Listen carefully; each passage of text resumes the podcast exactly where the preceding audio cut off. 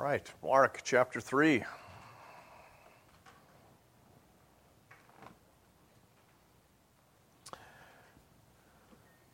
Wrapping that up today, we've got, um, in a sense, uh, a gap in our passages. Um, I'll explain that a little bit later. Then they went home, and the crowd gathered again, so that they could not even eat. And when his family heard it, they went out to seize him, for they were saying, "He is out of his mind." And then picking up, verse thirty-one, and his mother and his brothers came, and standing outside, they sent to him and called him. And a crowd was sitting around him, and they said to him, "Your mother and your brothers are outside seeking you." And he answered them, "Who are my mother and my brothers?"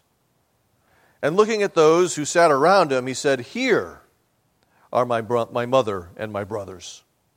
For whoever does the will of God, he is my brother and sister and mother." Let's pray. Uh, Father, we're uh, mindful of uh, Peter Gray, not Peter, Paul Gray this morning, uh, who's fallen ill. And uh, we pray for you to Uh, protect him and to heal him, and uh, protect Lucette so that she doesn't get what he has. Uh, Father, be with us now and uh, open our eyes to this text. Uh, help us to see um, who Jesus is and what Jesus offers us, um, because it does matter. Many of us are in shoes similar to these. Uh, we felt the, uh, um, the pain uh, that Jesus likely felt in the midst of these events. Um, help us to have the hope based on the promise of Jesus in the midst of those sorts of things. And we ask this in Christ's name. Amen. Um, one of the interesting things um, about middle school is that your world expands. Uh, I grew up, you know, having to walk just down the street, not even a quarter of a mile, to the elementary school. And uh, all my friends lived within a res- reasonable walking distance, or my cousin was a mile away, so I had to ride the bike most of the time, except the dead of winter, to go see my cousin and spend time with him. Um, but then you go to middle school, and uh, life sort of expands. And one of the first friends that I remember uh, making was uh, a guy named Brian Borromeo. And we were ended up being in a lot of classes together and spending a lot of time together. And Uh, I think I recall in tenth grade, um, this will make sense later, I think, uh, we were in Spanish class, and my teacher had, had said that I didn't have to take the test that day uh, because she she was at the confirmation service at the Catholic church I grew up in. And she tried to give me a pass on the exam. Well, not a complete pass. I'd have to take it later. And I just, eh, no, I'll take it now. But Brian and I were in a lot of classes together. And uh, we had a, a fondness for professional wrestling, and uh, so we would go up to Manchester occasionally and uh, cheer on the heels. Um, those are the bad guys, for those of you who don't know. Um, and oddly enough, when it was time uh, at our graduation, and they had us all line up, we were both in the upper quarter, and I was forty-three, and he was forty-four. And so uh, there's probably a lot there that uh, we had in common. And Um, He was one of my first Filipino friends, which is kind of funny. I've had this string of Filipino friends. Perhaps I need to pray for another Filipino friend. When we graduated, he was going to Saint Anselm's, which is a college uh, in New Hampshire, and that he was going to uh, seek to become a dentist initially, whereas I went off to Boston, that great big city, uh, to study economics. How exciting, isn't it? Um, at some point, Brian decided uh, he didn't want to be a dentist. I'm not sure what uh, prompted that. Um, and he ended up transferring to Northeastern, which is also in Boston. And we got together and talked. And this was after I had become a Christian. And I'm not sure why we met, but it was almost like, I think we actually met each other on a street corner for some strange reason. Like, we happened to pass each other and, "Wait a minute, what are you doing here?" kind of thing. And uh, when I shared with him uh, what had happened to me, it was met with a less than positive response. And that conversation ended up being the very last conversation that I had with Brian. Sometimes uh, the gospel changes relationships in a negative way. And as we look at this text, we I have that question, how does the proclamation of the gospel affect some families? And the context here specifically is families. We, we see that Jesus has returned to Capernaum. Uh, he had, as I mentioned last time, he had spent the time up on the mountain. He had chosen the twelve apostles, and now he comes down, and he's back into Capernaum. Um, and the crowds have once again begun to gather all around Jesus, and uh, they've stormed the house, so to speak, and they filled the courtyard. And uh, it's it's they're, they're they're listening to Jesus, but they're so persistent that Mark records that they, referring to Jesus and his disciples, and possibly the crowds as well, could not even eat.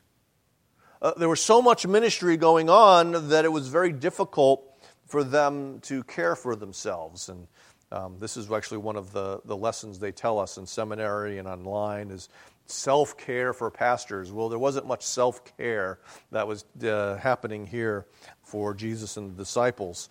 And amazingly, um, I almost, for some reason in my brain, go to... Um, How the Grinch Saved Christmas, when the Grinch realizes what's gone on and he has the dog and he pulls him down and talks to him. He goes, you know, I can see this in my head for some strange reason because I'm a strange person.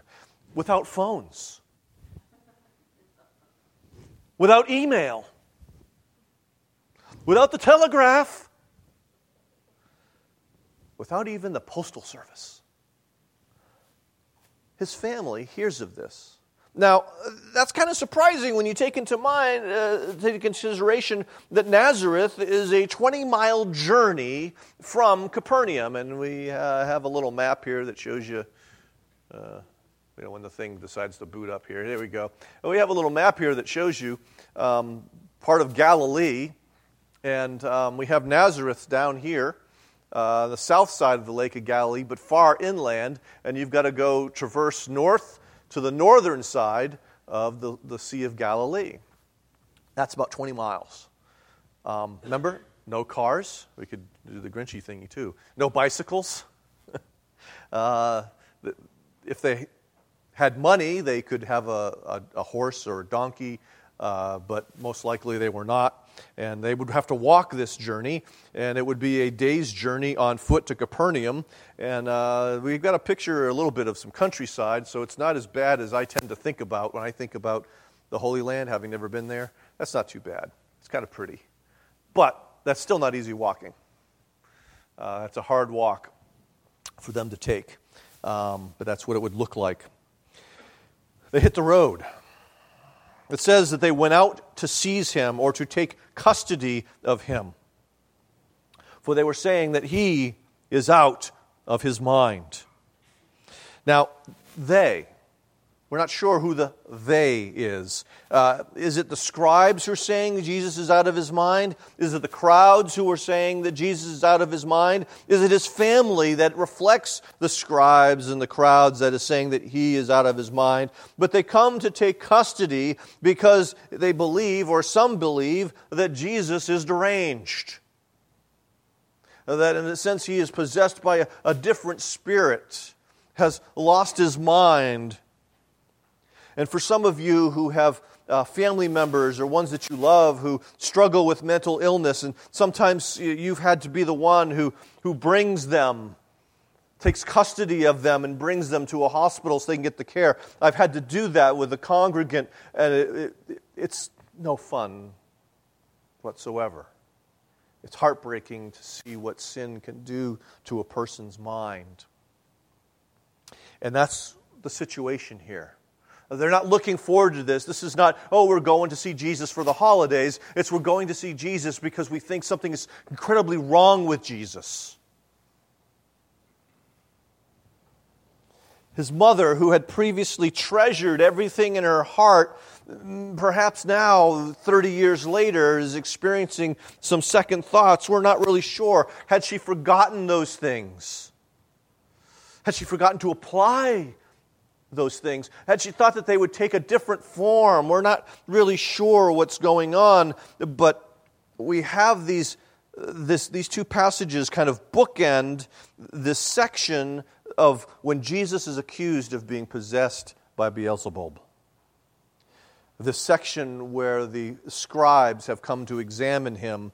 And so perhaps what's going on is that his family is coming before charges can be pressed against Jesus. Jesus did, as it says in John one, come to his own, and his own people did not receive him. But we also see from this text and others that his own family at this point has not received him. We see in John's gospel how his brothers sort of taunted and made light of him about whether or not he should go down to one of the festivals and reveal his greatness to other people. Uh, it's very similar to what we see in Genesis thirty-seven, which was read for us this morning, as Joseph is honored by God, and yet his brothers are jealous. His brothers are filled with hatred. His brothers are eventually going to want to kill him and send him off into slavery instead. The gospel can temporarily separate Jesus from his earthly family, and it can separate us, hopefully only temporarily, from our earthly families. Jesus warned that persecution was coming. He warned them that they would be cast out of synagogues. He warned them that they would possibly be betrayed by family. We see this in Luke twelve, which is par- a parallel text to what we read earlier in uh, Matthew ten, and what we see as well in Mark ten. But from now on, in one house there will be five divided, three against two, and two against three. They will be divided. Father against son, son against father, mother against daughter, and daughter against mother. Mother-in-law against daughter-in-law, and daughter-in-law against mother-in-law. While the gospel does come to bring peace because it includes the conflict of the kingdoms, the gospel will inevitably separate those who are in different kingdoms.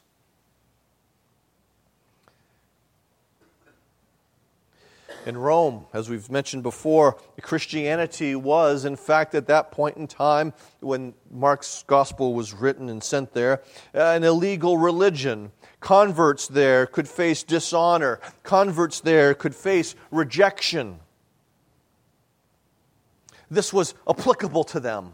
They would understand this because their families, perhaps, their friends, perhaps, like my friend Brian, would see my conversion as a traitorous act.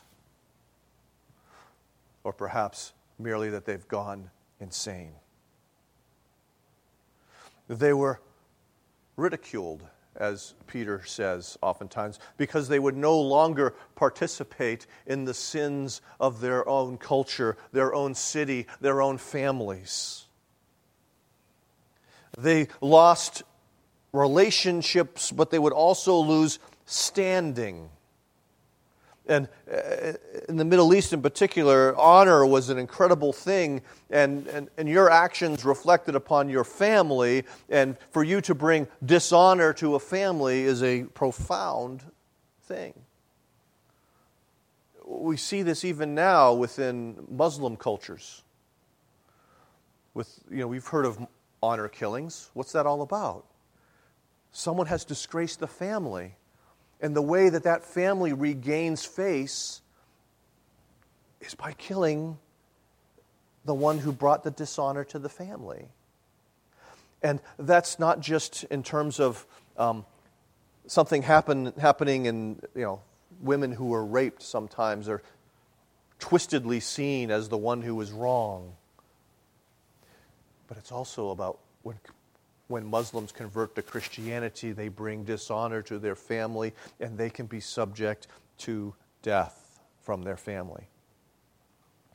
Elliot Clark, in his excellent book, which I highly recommend, uh, Evangelism as Exiles, talks about this fear of rejection, this fear of ostracization, that is as one of the things that stifles the proclamation of the gospel, particularly in Western countries. We're afraid of losing our place. We're afraid of losing our influence. We're afraid of losing our power. Uh, and, and therefore, we shut up about the gospel.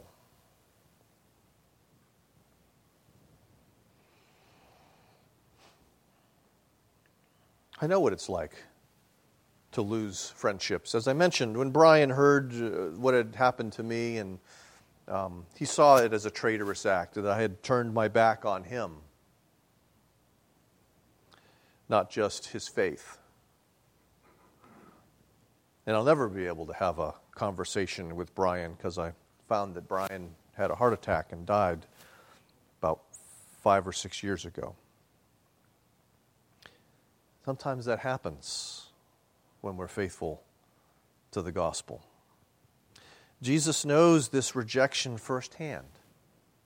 That's what I want you to hear. Jesus knows this rejection firsthand, and Jesus can comfort his people. He can comfort those whose hearts are rocked by such a loss. He knows how to comfort those who lose friendships. He knows how to comfort those who've lost family relationships. He's able to speak to them because he knows what it's like. He's walked in those shoes. And so in response to, or the answer to that first question, how does the proclamation of the gospel affect some families? The answer is that the gospel separates some physical families. We have to be honest about that. Leads us to sort of a second question. What does the gospel promise those who have been rejected by family and friends? In other words, put it another way, how does Jesus comfort those who have been rocked by such a loss, or potentially could be rocked by such a loss? We see that the family in question here is specified as his mother and his brothers. It's interesting that John Calvin still wasn't reformed enough in his thinking about this, because he thinks that it's his cousins. He still had this idea of, of Mary as the virgin perpetually, and I don't think that really bears up the weight. It's not that Mary went and got the cousins and is coming to claim Jesus. I really believe it's his brothers. We see in Mark six, when the, the, the Nazareth becomes scandalized by the teaching of Jesus, they say, "Is this not the carpenter, the son of Mary, and the brother of James, Joseph, Judas, and Simon? And are not his sisters here with us?" And they took offense at him. That seems very unlikely to mean cousins. That word can refer to extended family, brother Israelites. It can mean that, but it doesn't really seem to me that, since they're naming them. Which, of course, if we um, take them out of the Greek, it's Jacob, Joseph, Judah, Simeon. Sounds familiar, doesn't it? Tribes of Judah and his sisters. So, we have Mary and her sons traveling up to Capernaum. They can't get into the house. Uh, they've somehow located the house. I'm, I'm not sure how that actually functions. It's not like today. We, you know, there's no G P S. There's no um, phone app to kind of get you to your location. There's probably no, you know, street address as we commonly would understand it. Maybe they just followed the crowds. This must be where Jesus is. And they it's so crowded they can't get in. And so what we have is them stuck outside, and they're they're calling in, "Jesus, Jesus." And they're trying to send messages in uh, to through people to let Jesus know uh, that they're out there. Okay, uh, we're not sure if Jesus knows why they're out there, or if they communicated why they're out there. Obviously, we know from what's going to happen later in the story uh, that the brothers of, of Jesus would tell Mark why they were out there. Or Mary did. Could be either of them. But at this point, they're out there calling. They're seeking for Jesus to come out to them. Jesus asks this question: "Who are my mother and my brothers?" implying that the people outside who are his mother and brothers are not his mother and brothers, or at least not the mother and brothers that matter in this moment.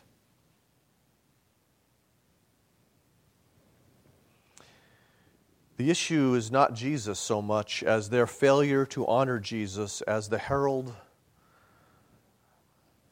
and to honor the message that he as the herald brings. They're not currently in alignment with Jesus. And so Jesus says, "Here are my mother and my brothers." Jesus identifies the people who are with him as family.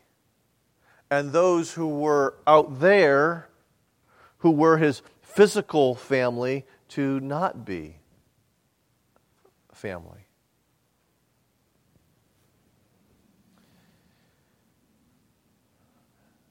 Because these people who were in here had received the message of the kingdom by faith, and they hadn't yet.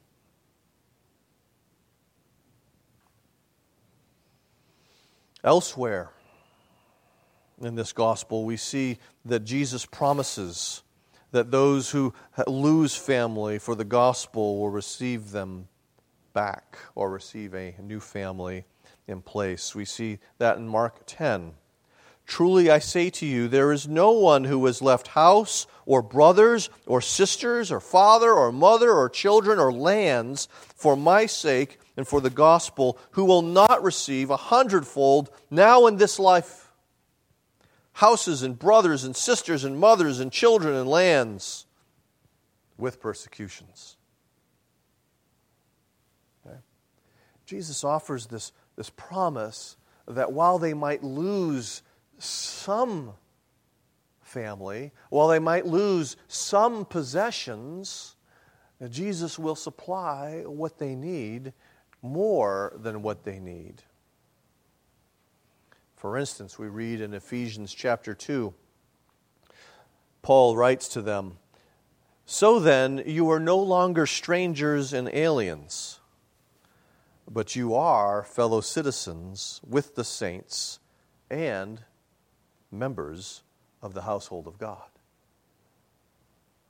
Once they were foreigners, and now they are family. And Paul needed to remind them of this great gospel promise that has been given to them, this gospel reality that they are intended to experience. And so we see that Jesus does refresh souls that have been wearied by loss, souls that have been weir- wearied by betrayal, by placing them in a new family, and not just any family, his family. And so, while believing the gospel can be costly at times, it is even more rewarding long term. Because in Mark ten, Jesus doesn't stop with the persecutions. He says, "And in the age to come, eternal life." He's reminding them that there is great benefit in believing. And it's not just in this life, but it's even more predominantly in the life to come. And so family. Family is a funny thing. My family is a funny thing. Um, well, my family of origin, I was semi-surprised that they didn't reject me when I became a Christian. Uh, and yet, when I think of the fact that they were nominally Christian at be- uh, Catholic at best, oh well, it really didn't seem to matter a whole lot. My parents were always more consumed with whether or not I was happy uh, than whether or not I was in agreement with them, so to speak. My family, which, uh, you know, we've got a whole bunch of adopted kids. People who are bound by affection and commitment to one another, not necessarily simply blood to one another. Family is about affection. Family is about commitment. Family is about delight in a group of people, but it's also about discipline. as we read in places like uh, Hebrews chapter twelve, you know, the Father treats you as sons, so therefore consider all hardship as discipline. Families experience discipline or practice discipline. Families experience provision as well as protection. And so when Jesus talks about receiving this new family, he's talking about all of these things for the benefit of those who've lost family and friend because of their faith. Now, let's answer sort of a question that um, is on some of your minds, maybe not all of you, maybe not even any of you, I guess, but um, they're going on a rabbit trail, in other words, or as the, the intelligent people like to say, I use that term loosely, excursus. That's a fancy word for rabbit trail. Does this negate the you and your seed principle that we find in the Old Testament? Okay, uh, you know, that we see with the, the covenant with Abraham. This is for you and your seed. We see it re- repeated in the Mosaic covenant. And oddly enough, we also find it in some of the promises of the new covenant, okay, in the prophets. You and your seed. Is, is this to be understood as sort of undoing that, as some people seem to think? Uh, to which I would say, mm, no. It does not undo this principle at all. It recognizes that it's not an absolute principle in in the sense that every single um, child of Abraham's was going to come to faith. We know right off the bat, Ishmael was not. We know uh, pretty quickly that Esau, son of Jacob, was not. That the child of promise was actually going to be Jacob. And we see that borne out. In fact, Paul talks about that. Not all of Israel is Israel. It's not simply by uh, this blood tie, but that blood tie still is part of one, one way that God does work. In fact, we see uh, that Mary is going to be restored. She's going to come to faith. We see that at the very least, uh, James is going to come to faith. Uh, we see uh, in Acts chapter one, uh, we, we're looking at this at, for B S F with my kids, and in Acts chapter one, it talks about how Mary and Jesus' brothers were with the disciples. And so at some point, some of them, we don't know if it's all of them, but at least two, came to faith. Upholding that principle that God works multi-generationally. Okay? We see that one of these was even one of the apostles. In Galatians one, Paul is talking about his time in Jerusalem. And he, he had already mentioned that he went to see Peter or Cephas. He says, but I saw none other of the other apostles except James, the Lord's brother. He had risen to such prominence, not because he was a blood relative of Jesus, but because he had displayed himself to be a wise and godly man. While they resisted Jesus and his message, their sin could and would be forgiven. If we think back to the text last week, you can say all kinds of blasphemies against Jesus, but don't blaspheme the Holy Spirit. They had criticized Jesus. Uh, they had teased Jesus, much like the Joseph's brothers back in Genesis thirty-seven. But they hadn't blasphemed the Holy Spirit like the scribes had, and so they could receive forgiveness for their sins. And in fact, they did. And so time may reveal that your lost loved ones repent and believe in Christ. I take uh, great confidence or hope from the, the story of Christopher Yuan. Some of you are familiar with it from the book um, um, Out of a Far Country. Uh, he was Chinese, a Chinese-American, honor culture. And when he came out of the closet, he was rejected by his family because he had brought dishonor to his family. And then mom and dad became Christians. And something funny happened. The Christians began to love their gay son.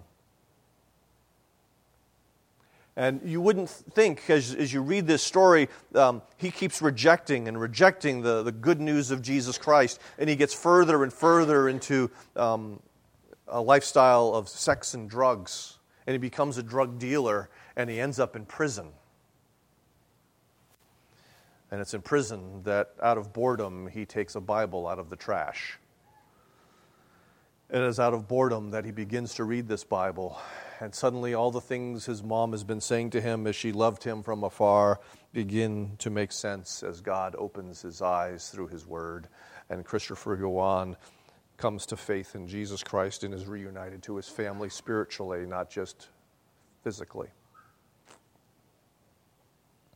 These things do happen.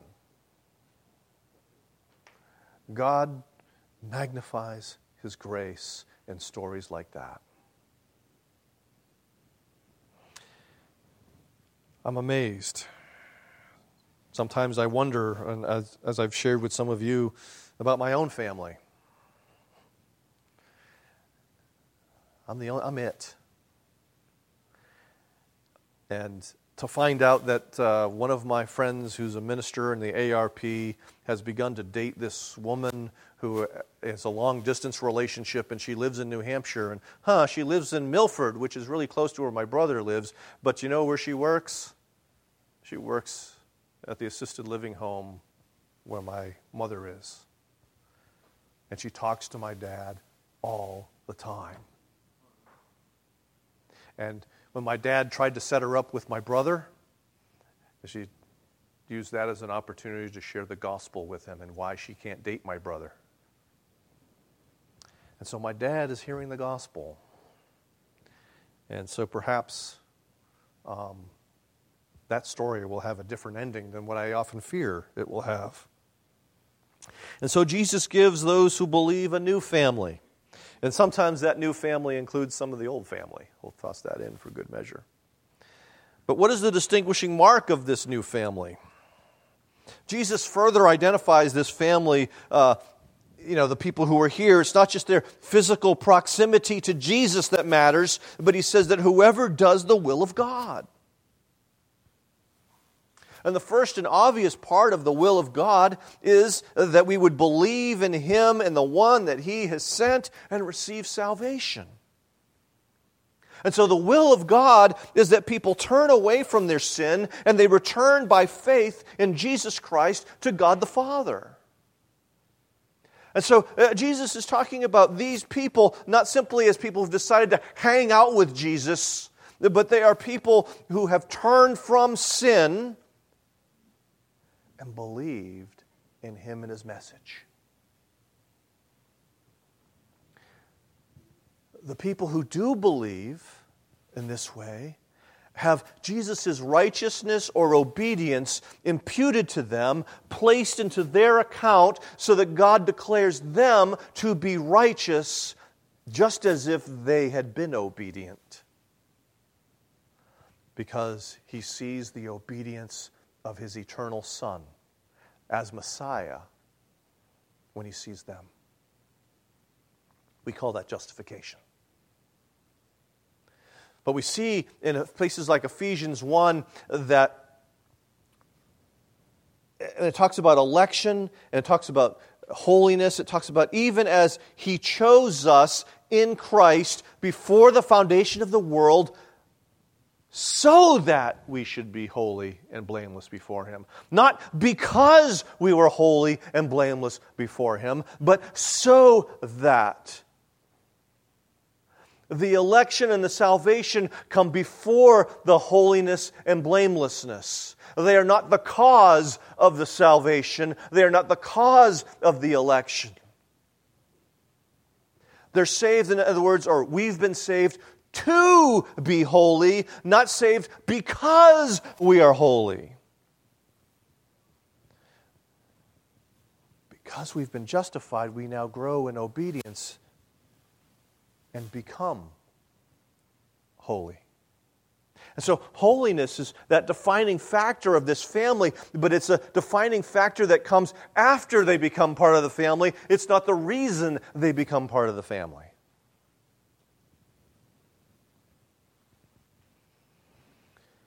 They become holy and blameless. We see this uh, similarly in First Peter chapter one. To those who are elect exiles of the dispersion in Pontus, Galatia, Cappadocia, Asia, and Bithynia. Okay? Elect exiles.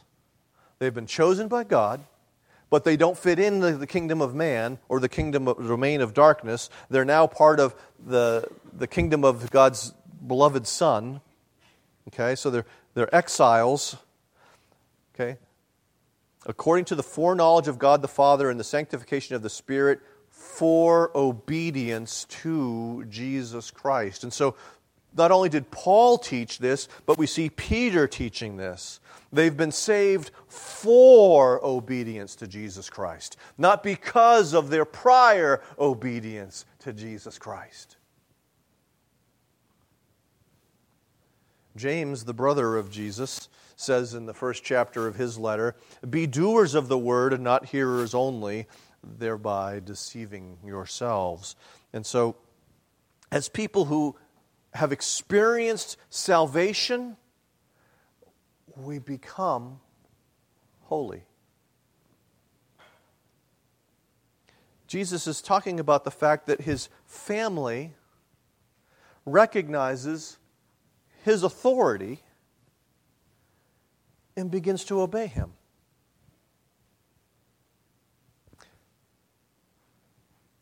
The nature of discipleship itself is to forsake our autonomy, our self-rule, to come under the rule of Jesus, because he is king, because he is Messiah, because he is the eternal Son. And we can't separate salvation from that, because it's one of the things that salvation is intended to produce. So this question should be coming to us, whose will do we obey? Are we going along with our peers just to kind of fit in? Whatever they want to do, we will do too.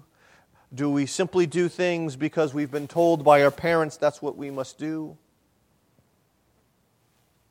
Do we do what we want to do because we are autonomous? We are the captains of our own soul. Or do what we do is because we're learning, we're learning to be in, live in submission to Jesus Christ? And even if our peers don't like it, even if our parents don't like it, and sometimes even if we don't like it. There are plenty of commands Jesus gives that if I could write them out of Scripture, I probably would. As a sinner, not as a godly person. Because, man, that impinges upon my rights. Man, that impinges upon what I want to do.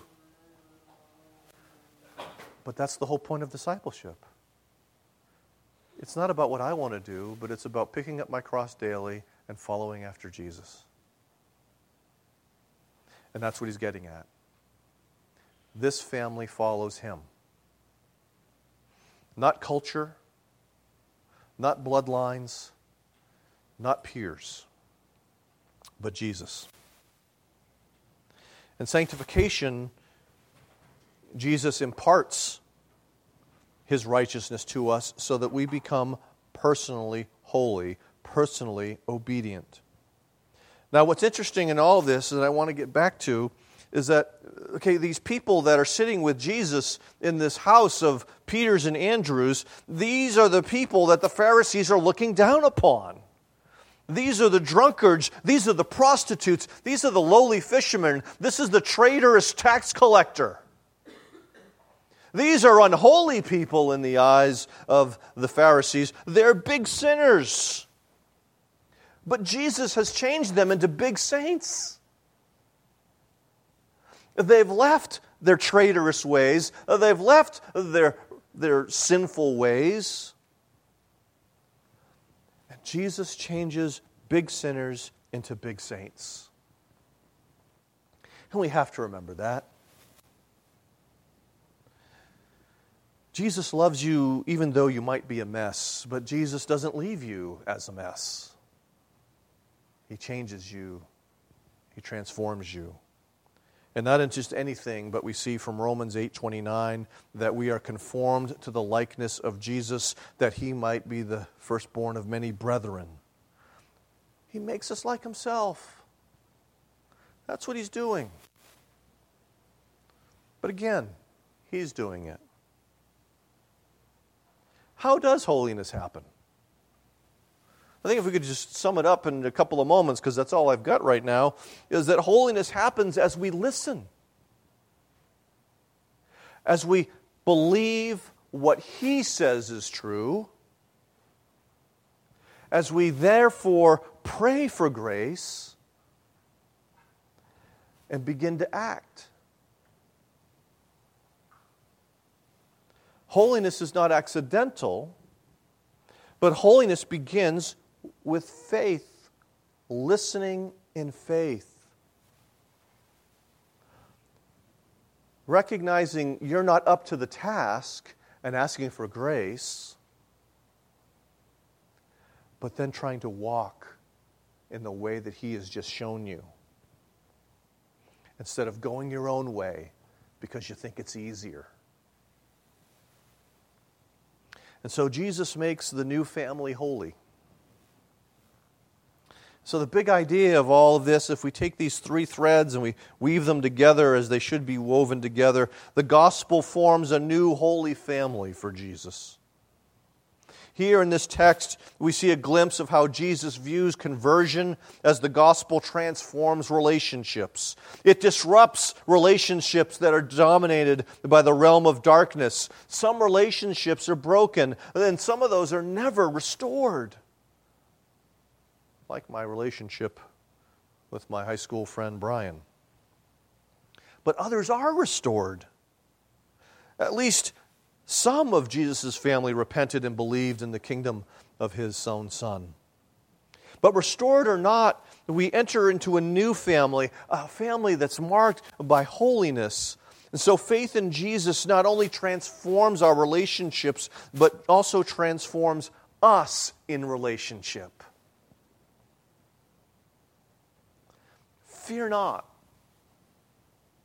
Those relationships that you fear losing, that honor and standing that perhaps you fear losing professionally or personally can be replaced in this life and in the life to come.